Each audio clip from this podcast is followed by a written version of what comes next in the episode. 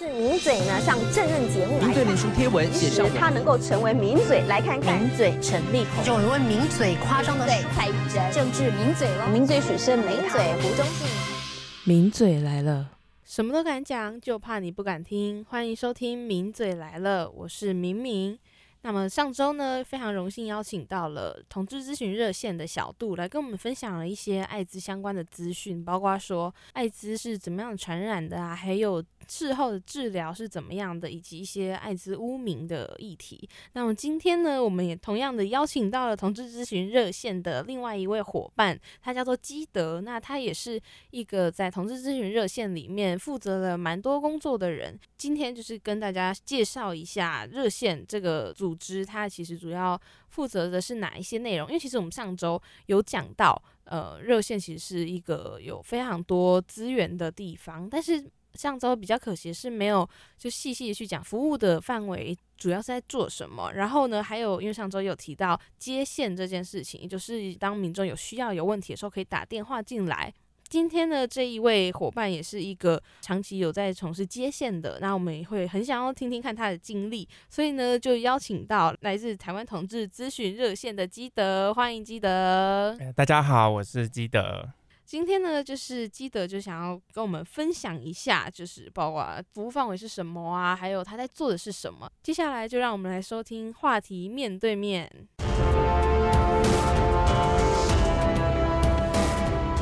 话题面对面。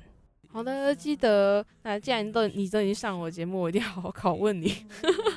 好的，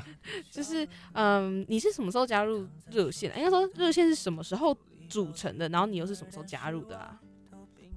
呃，其实热线在一九九八年就已经成立了，那现在已经今年应该是第二十一年，就我们刚过二十一岁的生日，在六月九号的时候。哦哇，哎、其实偷偷说一下，我也是一九一九九八年生的，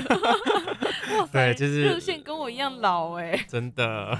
那我其实比较晚加入，我在二零零九年，呃，二零一零年那时候才正式的加入热嗯线。嗯嗯嗯。那呃，你加入的时候，你是从那时候就开始当接线志工吗？还是呃，不是，我其实最早加入是因为呃社工实习的关系，因为大学念的是社工系，所以呃我们都必须要有一个实习才能毕业。那当时我就大一我就立定志向，我一定要去热线实习，这么这么想不开？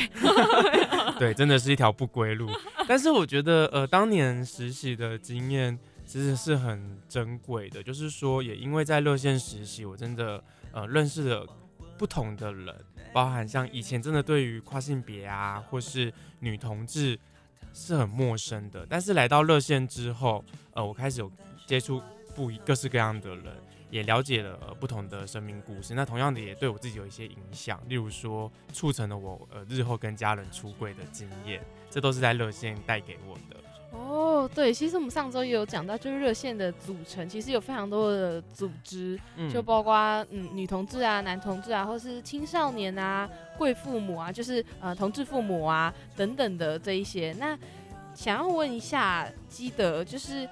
你平常就是是在做的这些服务啊，主要接触到的是哪些人？还有你的确切内容是什么？OK，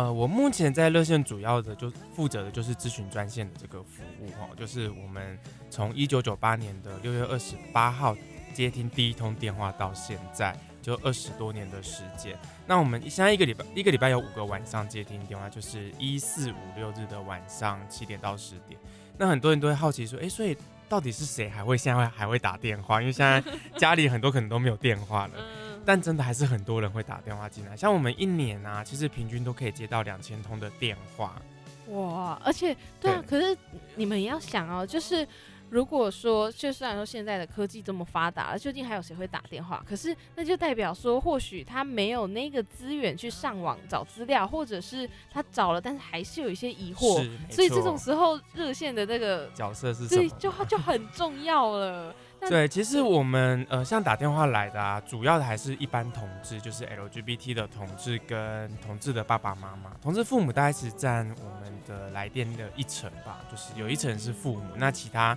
的七成呃都是一般的同志。对，那里面有男同志又多一点点啦。说真的，那他们主要打来问题是什么啊？其实最主要打来的还是说，呃，感情上的事情，或者哪边可以交到朋朋友。呃，我我可以跟，就我喜欢一个人，我不敢跟他讲，我可不可以跟他讲？这样子的感情咨询是蛮多的。那再来就是家庭的议题，就是我要不要跟父母说，或是呃爸爸爸妈妈打，就是我的孩子跟我出柜了，我该怎么办？对，那也有很多，真的越来越多哦。就是最近这几年也蛮明显的，就是关于艾滋跟性病的咨询，尤其是异性恋打来的也也是蛮多的。对，嗯，对啊，其实上一周小度也有讲到说，其实蛮多来咨询艾滋的是异性恋，然后我那时候听到就超惊讶。但是其实想想也是哈，就是大家在接受。这些资讯的时候，艾滋常常会跟同志挂钩在一起，但是也因此，就是同志方面可能获得到的艾滋的资讯跟资源会比较多，然后包括甚至异性恋，他可能也没有想过自己会得艾滋，所以真的对，如果有这样的疑虑的时候，他反而就会不知道怎么办，所以这种时候就是就会需要这种电话。对，嗯，真的，其实有，但有时候其实接到异性恋的电话，我们也觉得有点。啊咋怎么说呢？就是因为他们打真的就是很没有风险的行为，他们还是很担心。那后来发现，其实他们焦虑的呢，很多时候是呃关于，例如说他是跟性工作者发生关系，他对于性的污名跟刻板印象让他很担心。所以有时候我们都会开玩笑跟他说：“哎，其实这些小姐比你还要担心生病好吗？因为身体是他的本钱啊，他工作的资本，他不能受生病或是怎么样。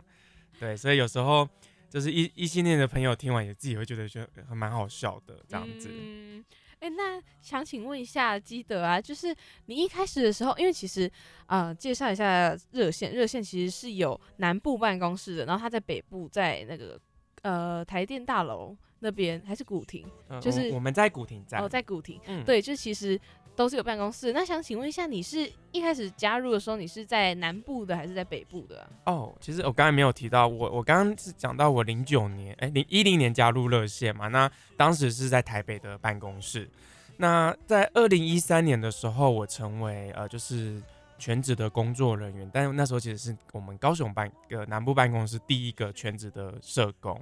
对，因为呃，就是以前我们南部办公室其实，在二零一零也是二零一零年就成立了，但是一直都没有全职的工作人员。那直到二零一三年的时候，才有我这个全职的是工作人员。到现在，其实我们已经有两个。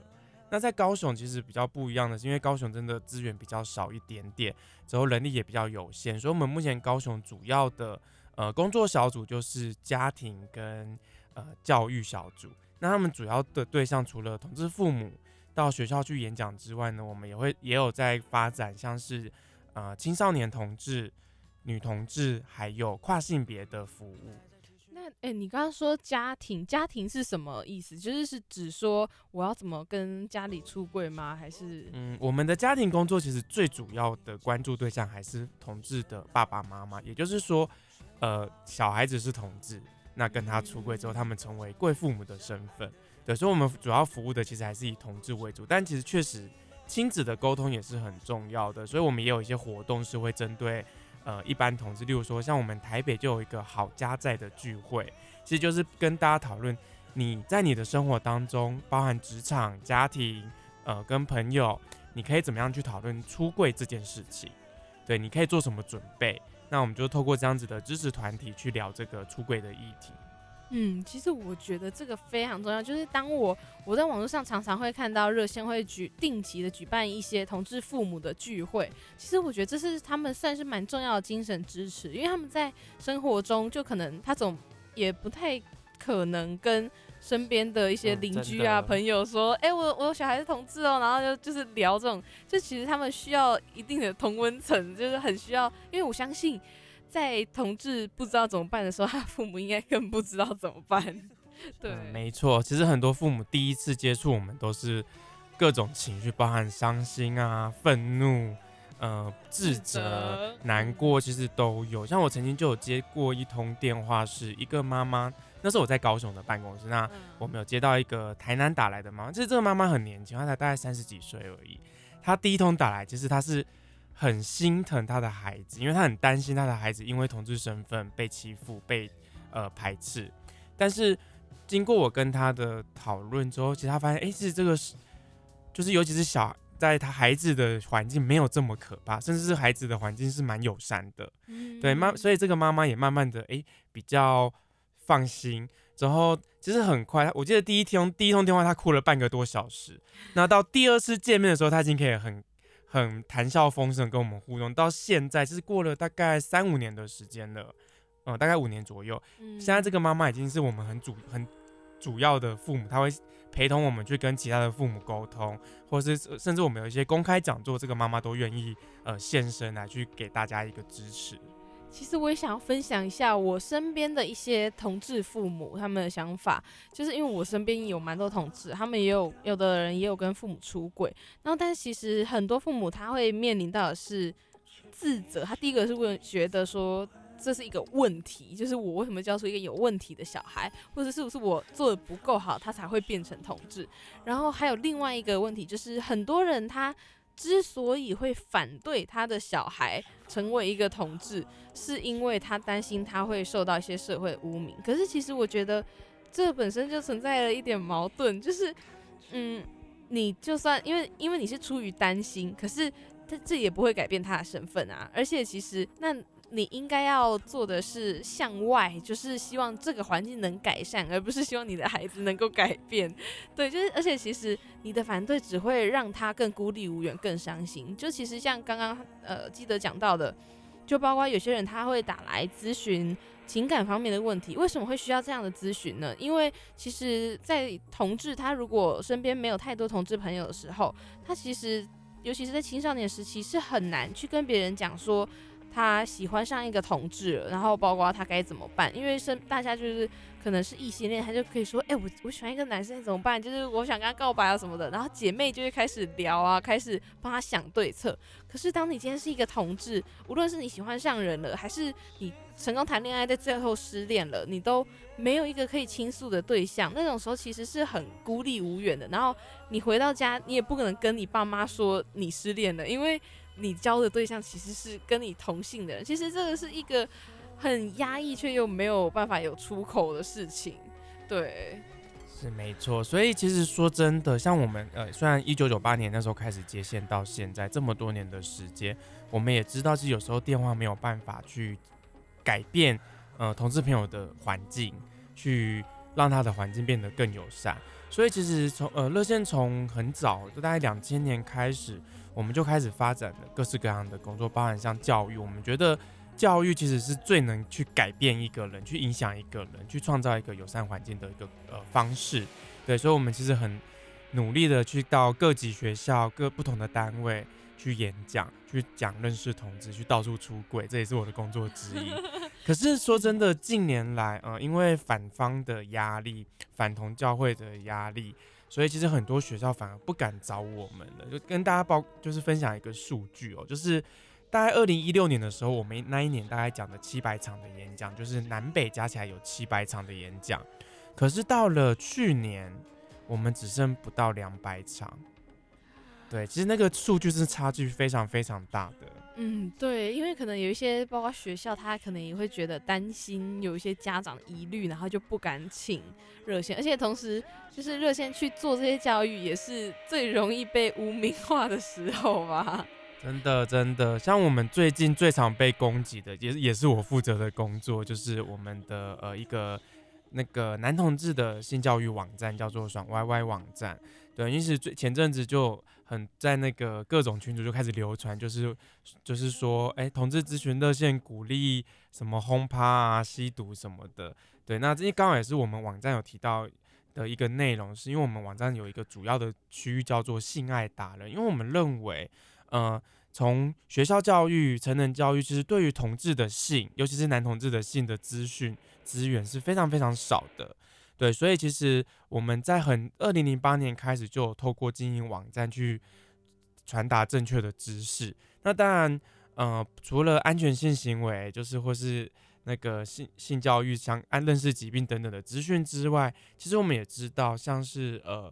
也有有部分的同志朋友会有使用那个药物，就是娱乐性药物的这个状况。所以我们在网上当然有一个部有一一一点点的篇幅是在。讲介绍这，呃，应该说告诉大家，诶，药物到底是什么东西，之后以及，呃，当你真的不小心使用到了，你可以怎么办？你可以向谁求助？对，其实这个都是，呃，我们希望提供给大家一个正确的资讯跟资源，但是也被，呃，就是移花接木啊，断章取义这样子。嗯，对，尤其是像这些，嗯，包括同志团体或性别团体，常常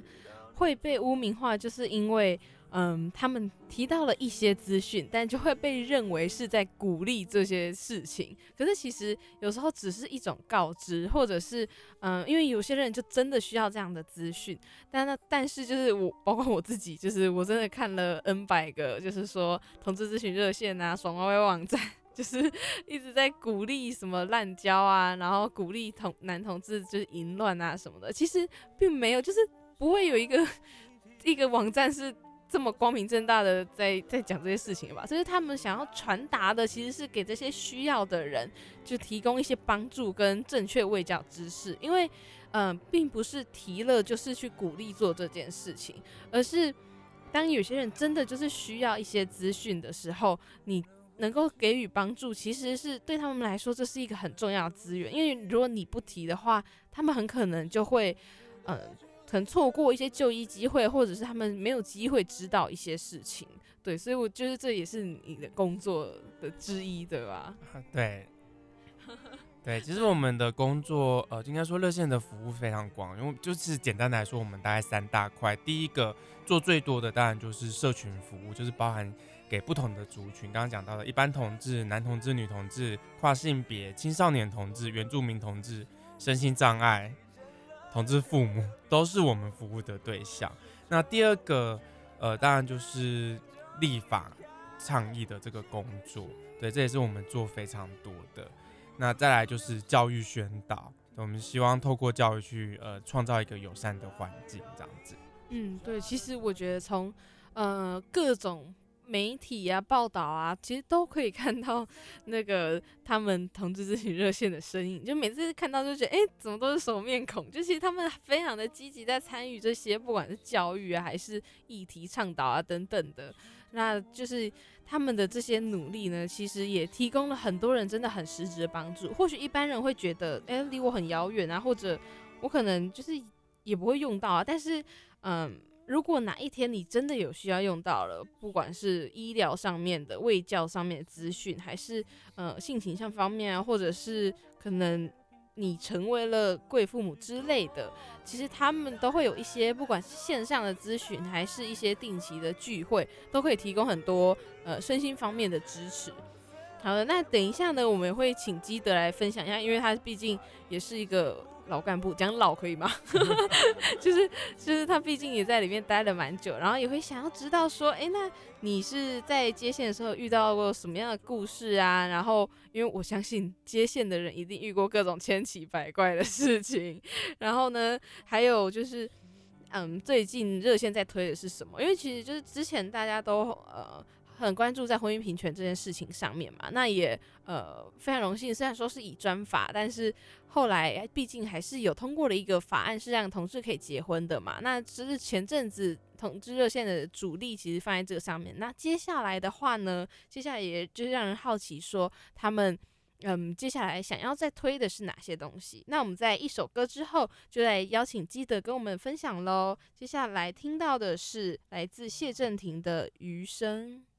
我的余生会如何？在习惯了掌声和无解的眼神，我的余生会如何？当纯洁的灵魂回不到我躯壳，我的余生，我的余生，我多么期盼遇见那位。拯救我的人，我的一生，我的一生，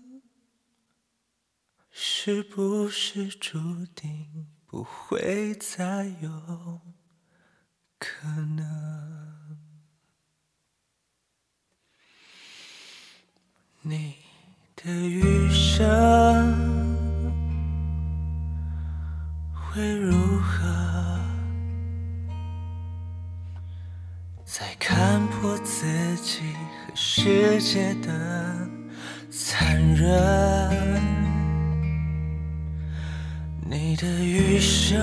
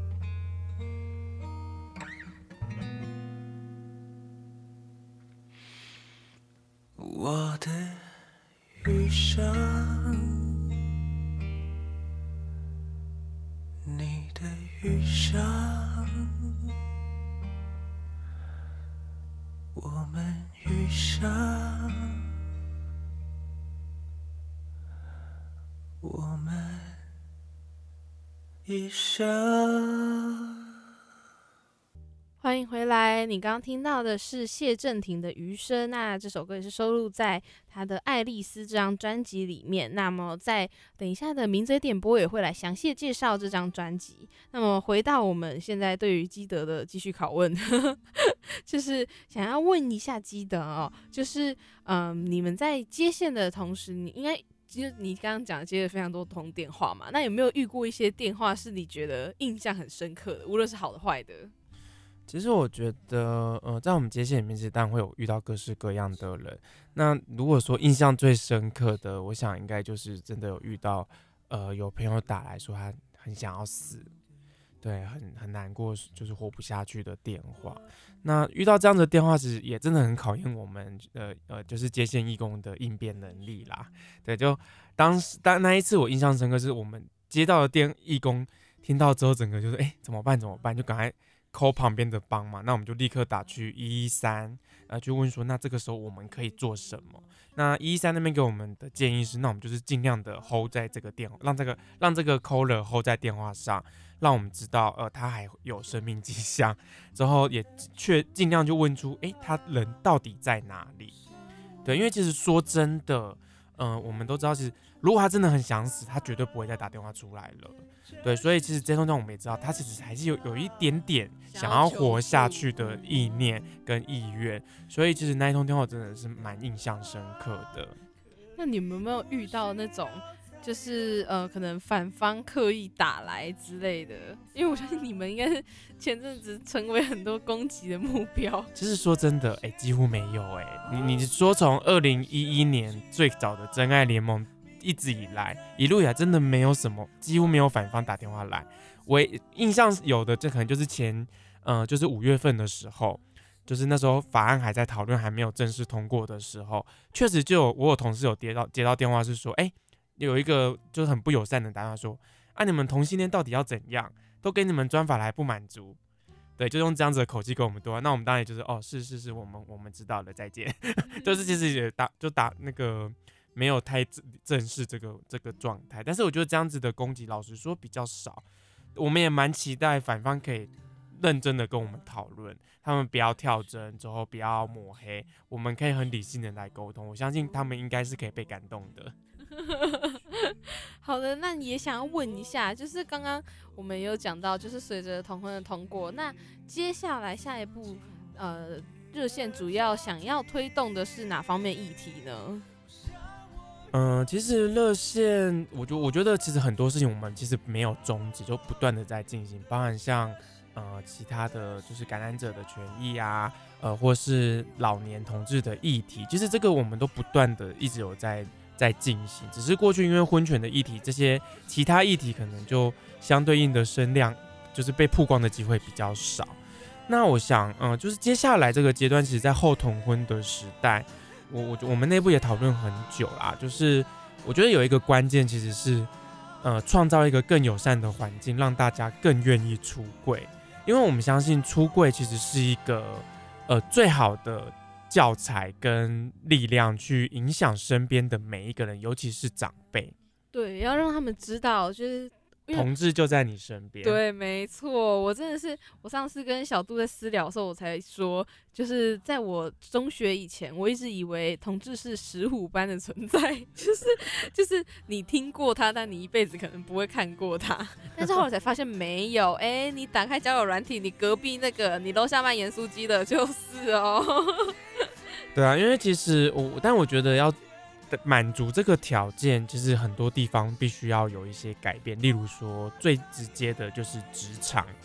因为其实很多同我们认识很多同志朋友，在校园是很公开的，在校园是可以讲的。可是当他出社会之后，因为职场面对的就是一个终身，呃，就是年纪比较大的长辈，甚至是他的主管、老板，可能都是。跟他的爸妈差不多年纪的人，那面对这样子的环境，其实很多人就不敢出柜了，因为很担心出柜会影响到他的未来。嗯，对，而且你在呃同学就是在就学期间，你不会呃有经济方面的这种问题，可是如果你出柜了，在呃社会上面，你可能甚至会。影响到你的饭碗，真的，对，所以其实我们也希望开始去，例如说参考一些国外的经验哦，就是可能在台湾推一些友善职场的计划，甚至是例如说我，呃，因为同婚，所以其实很多同志朋友开始在职场，他势必就要出轨，因为他要去申请婚假，呃，申请结婚补助，那他一定会出轨。那透过这样子的一些制度性的改变，我们去搭配，例如说我们，呃。更积极的去做职场平等的教育，去让呃，就是一般的公司行号可以认识同志，甚至是像现在很夯的议题，就是粉红经济的议题，我相信是很多企业都看到的的一个新的商机。那他们如果想要好好掌握这个商机，其实就必须要创造一个比较友善的环境。嗯，是的。然后呢，在节目的最后呢，其实基德今天也是有任务在身的，他想要来跟大家分享一下一个热线的活动的资讯。那我们就把时间交给基德。OK，其实这边也要跟大家工商服务时间一下，就是在呃我们每年的寒暑假期间，其实都会举办募款感恩会。那台北跟高雄都会有。那今年的募款感恩会呢，我们台北是在七月二十八号。礼拜天下午两点半，在台北的国际会议中心 TICC 里面举办，其实一个很很厉害的场地。那高雄的部分，我们是在九月八号，一样是在礼拜天下午，之后是在海洋流行音乐公中心，也是一个很好的场地。那非常欢迎大家可以跟我们一起共享盛举。我们在募款感恩会，其实会有各式各样的表演节目去呈现热线。最近关心的议题，我们未来想要发展的议题，那当然我们也会邀请非常多呃同志的表演团体来声援我们，像是 Glance，它其实是一个呃从我们第一届晚会到现在一直都有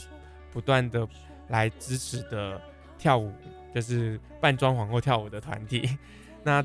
再来我们呃就是这也都有邀请艺人来声援我们，像去年我们就有万芳跟陈珊妮老师。呃，两位老老师来唱歌，厉害的卡斯哦。对，那我们今年呢，目前曝光的第一位就是舒米恩，原住民金就是双金歌手苏米恩，也欢迎大家可以来支持。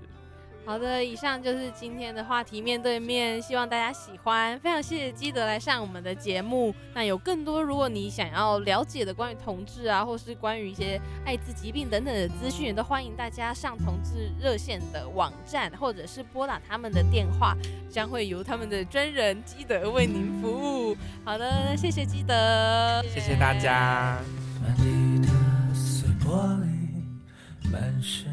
的酒气。那是我们无法磨灭的过去，可是我们从来都不想放弃那曾经美丽的家庭。我想我永远都无法准备好面对这些年我的虚假。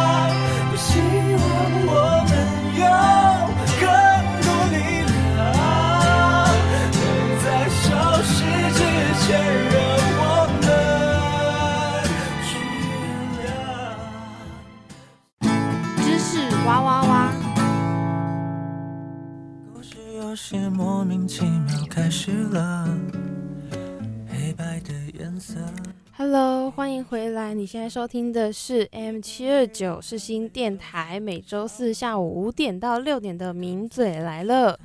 刚刚呢，非常开心的邀请到了热线的伙伴来跟我们分享一些关于呃卫教的知识啊，还有他们到底是在做些什么的。就希望大家可以更加的了解这些组织以及他们长期以来的努力，因为其实热线也是一个。嗯，在同志群体内还蛮知名的，而且还蛮常被使用到的一个资源，所以就也想提供给大家，如果你也拥有一样的困惑或是需求，不一定要是同志，包括像他们的艾滋筛检啊，或者是嗯、关注的其他一些议题，其实都是嗯大家可以使用到的。那有这样的资源在这边，也希望可以就是让大家知道，然后。有需要的话可以去使用。那么今天呢，知识哇哇哇要来带大家了解到两个新的知识哦。第一个呢，其实是呃最近还最最新发生的一个蛮重要的事情是，跨性别者终于在世卫组织去病化了。那世卫组织就是 WHO，那它曾经就是在呃以前一九九几年的时候。嗯，把同性恋从这个手册里面，就是精神障碍手册里面去除掉，也就是当时候去病化，这在我们第一集的时候有讲到，就是说从那个时候开始，因为世卫组织是一个全球化的组织嘛，那也就从那个时候开始，真正的认可说同志并不是一种精神疾病，并且呢，在那个时候，原本他们就是有一个疾病叫做呃性别认知障碍，那就是说可能你。嗯，你的心理认同跟你生理上的性别是不一样。比如说，我是一个生理女，但是我觉得自己是男生。其实，在以前，这个叫做性别认知障碍，然后它也甚至是被认为是疾病的一种。然后，但是呢，这近期呢，就把这个性别认知障碍改成了性别不安。然后呢，在这阵子，从呃跨性别去病化之后呢，也把这个。原本的性别认知障碍，从然后又改成性别不安，之后现在改成了性别不一致，也就是说，它是用比较中立、客观的词来描述这件事情，而不是带有一点贬义或觉得你这样子是一种病的那种看法。因为以前他说性别认知障碍嘛，就是好像你有一个障碍存在，但其实，嗯，我们随着医疗科技进步，随着越来越多人开始有性别方面的意识。其实会发现有蛮多人，他其实并不一定会认为自己就是自己生下来的那个性别，也就是我们常常讲的可能，呃，一个错的灵魂放在这样的体内的那种感觉，就是可能你自己不认为你自己是你生理上的那个性别。那除此之外呢，就跨性别的去病化也是近期一个非常重要的医疗上的里程碑，因为自从同志去去污名化之后，去病化之后，大家开始逐渐的接受了这件事情。因为其实那个世卫组织的这个手册是非常具有影响力的，它是会影响整个国际间对于这些群体的观感的。那其实就是在以前曾经的时候，他们因为面临很多疾病的不了解啊，大家会很想要把这个这一个手册越用越完全，就是写的越来越多，把更多疾病归纳进来。但是到近期呢，他们说他们发展的主要目标其实是。反而是从这一些原本册子里面有的疾病去病化，因为就是一开始的时候，人们对于无知会希望是可以用一种可能命名它，或者是把它纳入你的规范来表现出哦，我掌握了这件事情，我了解它是什么了，所以我不再那么害怕。可是长在更后来更成熟了之后，会发现其实这一切有的时候并不是我们想象的那么容易的，或者是。其实很多事情根本跟疾病无关，它的本身存在不是错的，也不是有病的。所以近期他们的目标反而是从这个疾病手册里面逐渐的把一些东西去病化。而最近呢，最被去病化的就是跨性别这个群体。那跨性别是什么呢？也就是说，嗯，他不一定有去动手术，就不一定有去做这个变性手术。但是呢，跨性别者指的是心理上。跟自己生理上的性别认同不一样，然后或者他有去打一些可能荷尔蒙啊，或者是去做变性手术，但是呢，总之就是最基本上来说，就是呃，你的身身体跟你所认为的性别是不一样的，这就叫做跨性别。那其实呢，把它从这个世卫组织去病化，也含有很大的意涵，就是说。这其实是从呃一九九零之后，WHO 把那个同同性的性行为从国际疾病分类中删除之后，他们又再度更改这个分类名单。就其实也是暌违了蛮久的，从一九九零年把同志开始视为一种正常的群体之后，现在终于把跨性别去病化了。不过，其实说真的，听到这个讯息的时候，因为是这两个月的事情，其实我第一个反应是惊讶，因为我我不知道原来，呃，跨性别者之前原来是被当做一种精神疾病，然后是到现在才去病化。其实这对我来说有一点惊讶，甚至对有些人来说，可能这会是一个迟来的正义的感觉，因为这就没有什么错啊。因为你生下来是怎么样，并不代表你就要认同自己是怎么样。就每个人都有自己的特质，跟你觉得你是什么。就像，嗯，可能我身边会有一些人觉得，我觉得这就是他们可能是很认真的哦，就是会觉得他们自己不是一个人类，就会觉得说，我搞不好就是我要怎么证明我是人类的？搞不好我是外星人啊，搞不好我是别的物种啊。那你要怎么证明说我的认知就是错的呢？或者是说？难道生理上的意识就比较重要吗？难道我生下来是女生，我就只能认同自己是女生吗？搞不好我就觉得我是一个无机物啊，不是我就是派大星。对，就是其实我觉得不只是男性、女性，而是每一个人都可以。拥有自己选择、认为自己应该是什么的权利，对我来说啦，这是一个蛮基本需要被保障的事情。所以，其实对于这件事情，虽然很开心跨性别终于去病化，但我也很惊讶，既然是到了现在才去病化。不过，也希望就是有更多的人可以因此而免于一些迫害或者是被矫正，因为其实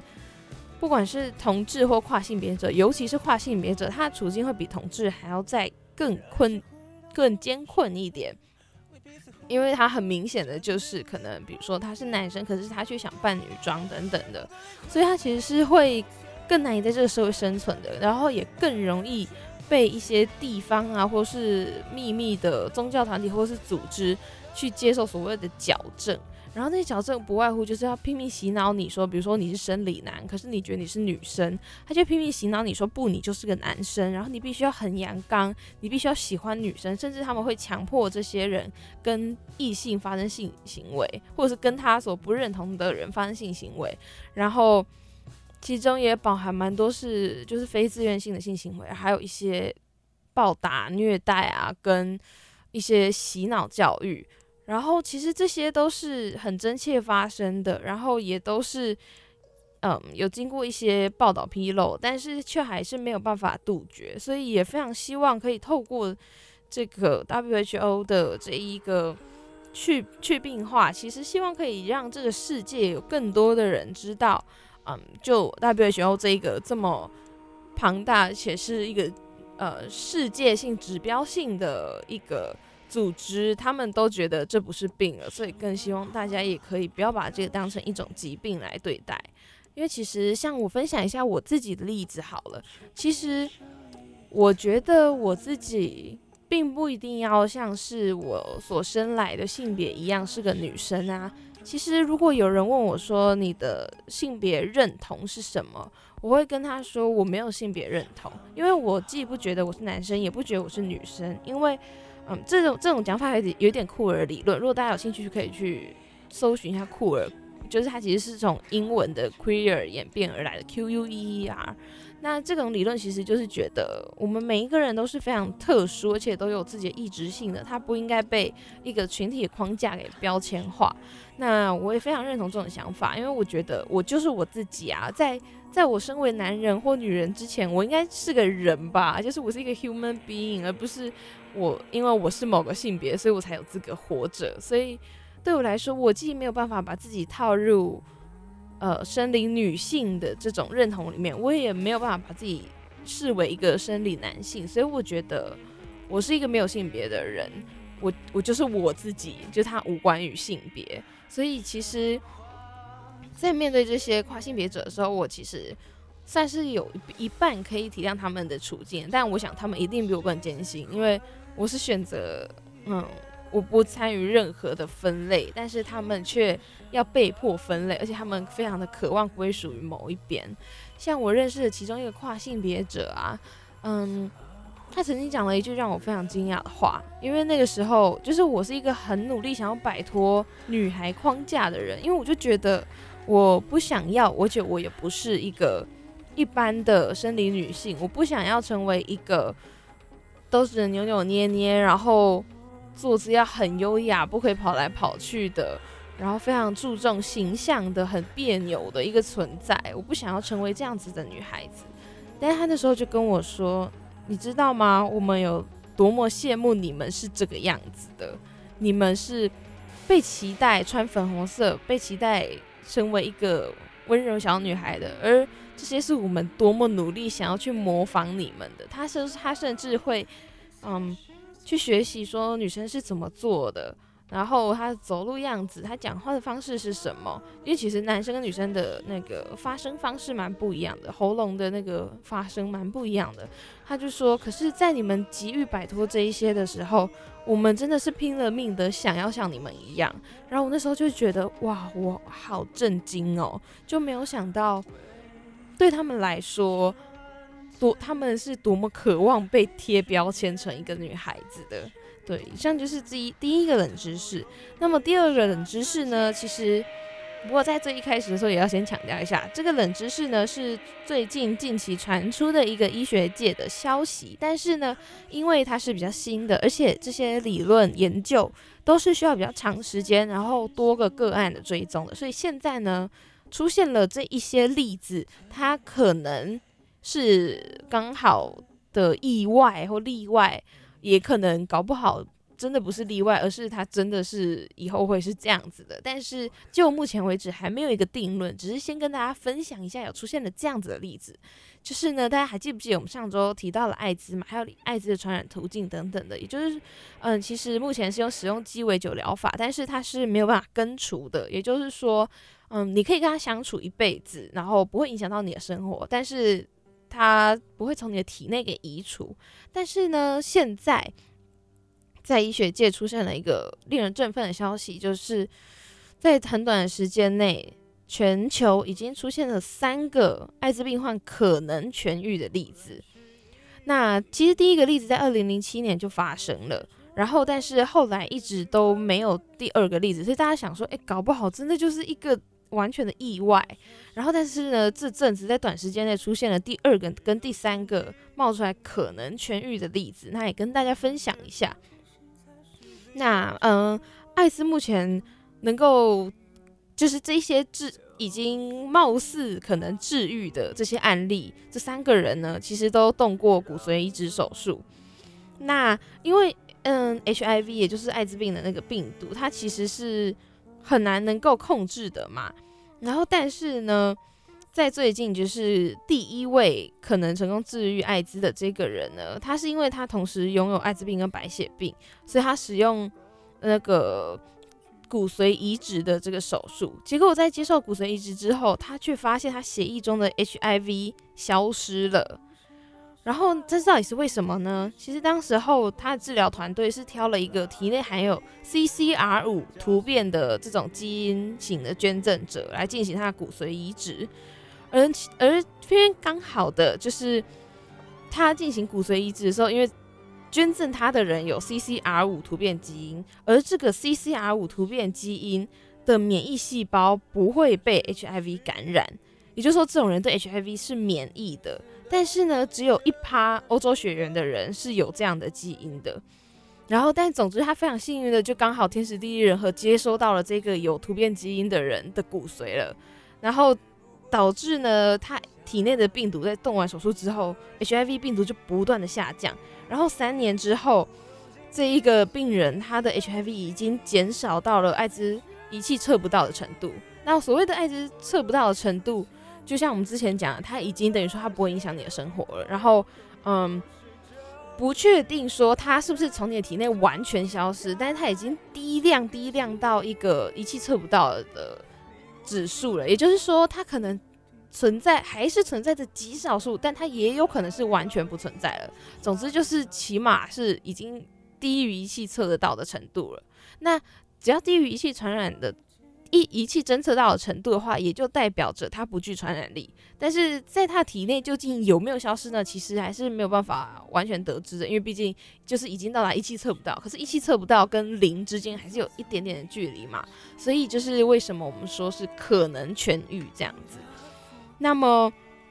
不过在这一次之后呢，就一直到十二年来都没有再发生其他案例嘛。但是呢，在事隔十二。十二个年之后，今年二零一九年的三月初呢，就是第二个这个可能治愈的例子出现了。这个人呢，他是原本确诊了 HIV 嘛，后来他又得了淋巴癌，所以呢，为了接受化疗，他的团队就决定要进行骨髓移植，又是一样是骨髓移植，并且呢，也帮他挑选了一个有 CCR 五突变基因的捐赠者。那么他呢的反应跟这一个十二年前的第一个人一样，自从接受了这个捐赠的骨髓之后，他也没有再使用 HIV 的药物了。那照理来说，其实你没有使用药物的话，那你的那个病毒数量一定飙升嘛。可是他自从接受了骨髓移植之后，他也没有使用 HIV 的药物喽。但是呢，到目前为止，他也跟第一个人一样，已经是血液里面测不到病毒了。那第三个案例呢，则是也是在不久之前，有一个呃 HIV 的病人，他们就是他进行了干细胞移植之后，然后他也停药了，就是他也是经过移植之后，然后他也没有再吃 HIV 的药了。然后这一个患者呢，他所接受的干细胞的这个移植，其实呢也是带有 CCR 五突变，等于说这三个人的共通性就是。他们所接收到的移植，有的是骨髓移植，有的是干细胞造血干细胞的移植，但同样都是他们接收的这个都是有 CCR 五抗体的。那所以呢，这三个人都是后来都停药了，但是现在都是测不到病毒的了。所以呢，因为嗯。现在就断定他们已经完全痊愈的话，其实还过早，因为毕竟像我刚刚说的，测不到不代表体内完全没有，只能说是非常非常少，然后它不可能不会影响你的生活了。所以，嗯，就是目前为止有了这样子令人振奋的消息，但是还不能够完全的确定说，只要有 CCR 五的基因的移植就可以治疗艾滋。而且呢，这有一个缺点就是。嗯，我们刚刚说的 CCR 五这个突变基因非常非常稀有，只有百分之一趴的那个欧洲人有。呃，但是呢，而且那个 CCR 五突变基因它其实会带有其他的疾病的罹患风险，就包括嗯西西尼罗病毒啊、登革热、黄热病、流感病毒等等，它可能会更容易感染这样子。然后，并且呢，大家也都知道，其实捐赠并不是一个我想捐就捐的事情，你它必须要经过配对确认。你的东西，比如说你的骨髓，在这个人的身体上不会产生排斥反应，然后是要合得来的才有可能会可以进行移植。所以呢，它以后可能也不能够大量的应用在艾滋病感染者身上，因为如果你感染了，然后你就去移植个这个骨髓，你就可以好了的话，当然好啊。可是，一来这种 CCR 五的突变非常少，二来是要。移植的话没有那么简单，你要经过很多的配对，而且你可能也需要一定的条件，你才有办法进行骨髓移植。所以呢，就是这目前是一个还没有被完全证实的例子，但是也确实就是医疗上出现了这样的奇迹，也让人可以期盼说，哎，未来有没有可能，嗯，艾滋是真正可以根治的呢？以上就是今天的知识哇哇哇，名嘴点播。欢迎回来！你现在呜，刚刚 被自己吓到了呢，被谢震廷吓到了。今天要介绍的专辑呢是谢震廷的《爱丽丝》，谢震廷的爱丽丝，我怎么一直吃螺丝？谢震廷的《爱丽丝》，那这张专辑呢是他最新的专辑，而且这张专辑超级厉害的，我真的是要大推给大家。这张专辑呢入围了今年，因为金曲奖还没有揭晓嘛，他入围了今年金曲奖的。年度专辑、跟最佳国语男歌手、跟最佳国语专辑、跟最佳单曲制作人，因为他其实是一个创作歌手，所以呢，就是他也非常厉害，所以就是入围了这一些，不管是歌唱方面，或是专辑方面，还是单曲制作方面的奖项。然后我个人呢，目这一呃这这一届的金曲奖最期待就是他跟艾怡良。我真的觉得他们一定要得奖，如果他们不得奖，我真的不知道谁可以得奖了。谢震廷真的是一个我个人非常非常喜欢又大大力推荐的一个歌手。他无论是在写作上面、写词、写曲上都很有自己的风格，而且他的嗓音也特非常特别。那他也非常的擅长用一种有点压抑，但是很真诚的歌声，而且还有。我最喜欢最喜欢的他的一种表达方式是，他会在一些比较痛的歌曲里面，就像我们刚刚听到的小星星，就是一首最最最谢震廷的一首歌。因为，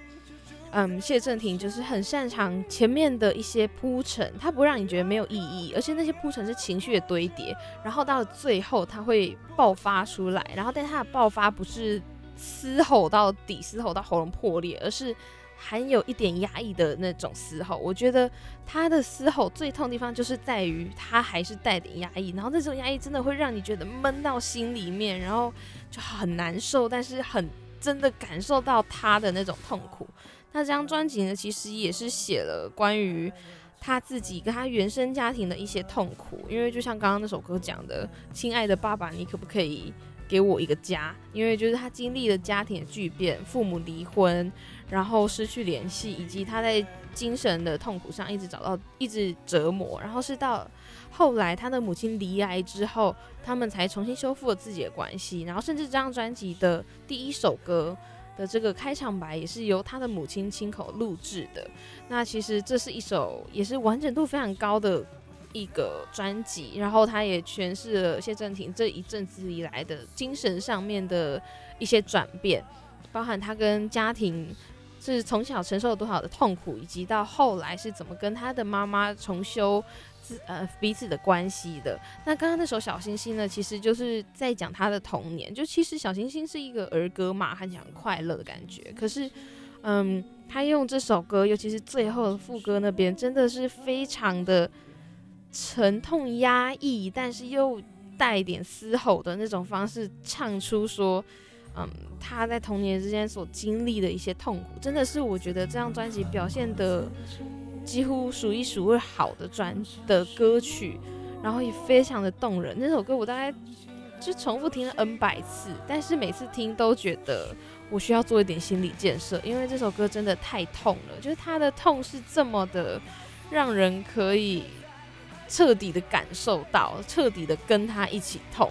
最后呢，我们要听到的这首歌也是一样，是来自谢振廷的《最想到达的地方》。那这首歌也真的非常非常的好听，而且非常的谢振廷式风格。那我们在这里预祝他可以获得金曲奖，我真的非常的期待，希望他的努力可以让评审可以让大家看见，他虽然是一个新人，但他其实已经默默努力创作很久了，而且他的实力非常好。希望大家可以认识这一位。叫做谢振廷的创作才子。那么这一周的节目就到这里结束喽。下周的同一时间是新电台 M 七二九，每周四下午五点到六点再锁定名嘴来了哦，拜拜。黑在心中很漆黑，脆弱的氛围无坚不摧，无法招架的是非。用沉默来应对，忍着不崩溃。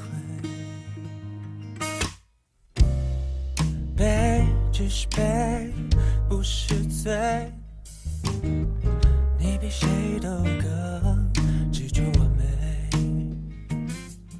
但伪装终会憔悴，不可能永远都。不会自卑，不掉眼